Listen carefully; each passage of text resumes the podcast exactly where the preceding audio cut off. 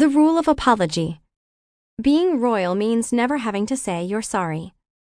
Thomason's tips to ruthless ruling. Sterling dropped his sword and shrieked like a milkmaid, running behind me. It's alive! Why is it alive? I tried to yank the prince forward. Quit being a puss in boots. There's your beast. Hurry and get it. Sterling steadfastly refused to move from his cover while the dragon hopped off his pedestal and started advancing.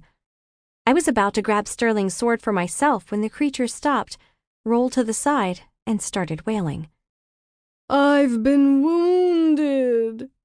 Its cries echoed throughout the grand foyer.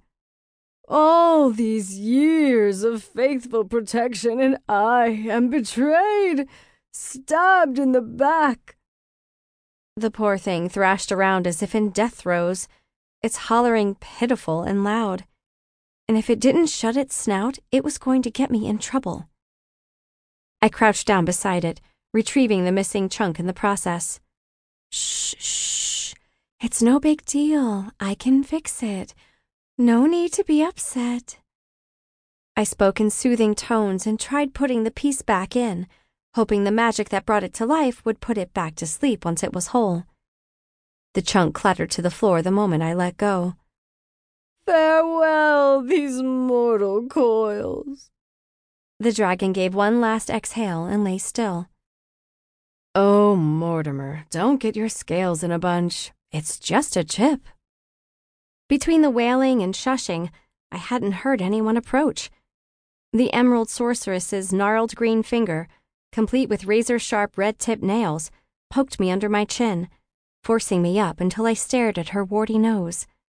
The single, wiry hair sticking out of the wart twitched, a signal I've come to interpret as meaning, You're pixed.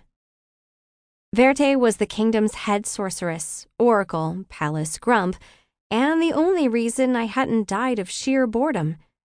We were often partners in mischief, unless I was messing with her stuff, and then I was on my own. One time, I blew up her cauldron trying to make soup. In retaliation, she sent me a billy goat that ate my entire closet's contents. Mortimer, the carved emerald dragon, shook his scales and sprang up to his claws, scurrying into Verte's arms.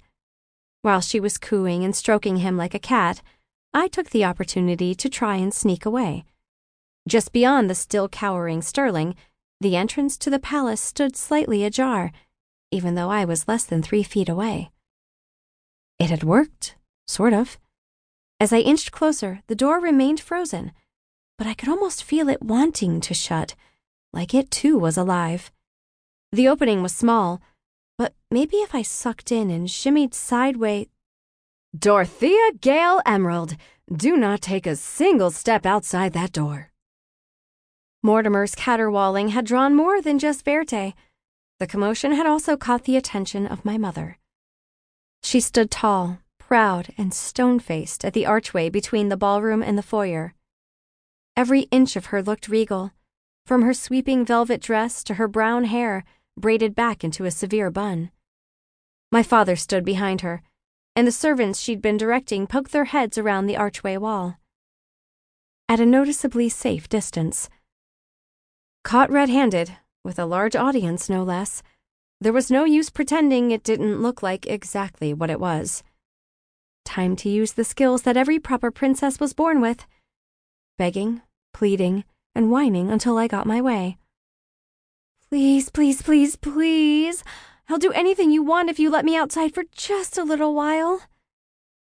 My mother's eyes narrowed and her chin squared into an even harder line.